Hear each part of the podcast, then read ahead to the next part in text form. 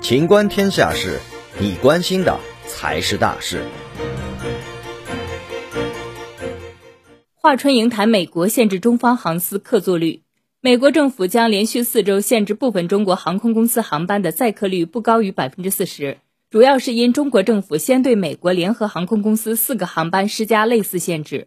十九号，外交部发言人华春莹在回应相关问询时表示，七月二十二号入境的美国联合航空 UA 八五七航班确诊新冠肺炎旅客达到五例，中国民航局按照国际定期客运航班相关熔断措施的规定进行熔断。这是降低疫情跨境传播风险的重要举措。该举措对中外航空公司是一视同仁的、公开公平。华春莹说，在中美航线上，国内的国航和东航等航空公司也都曾熔断过。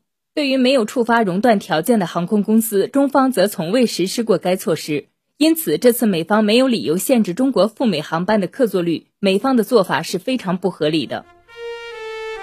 本期节目到此结束。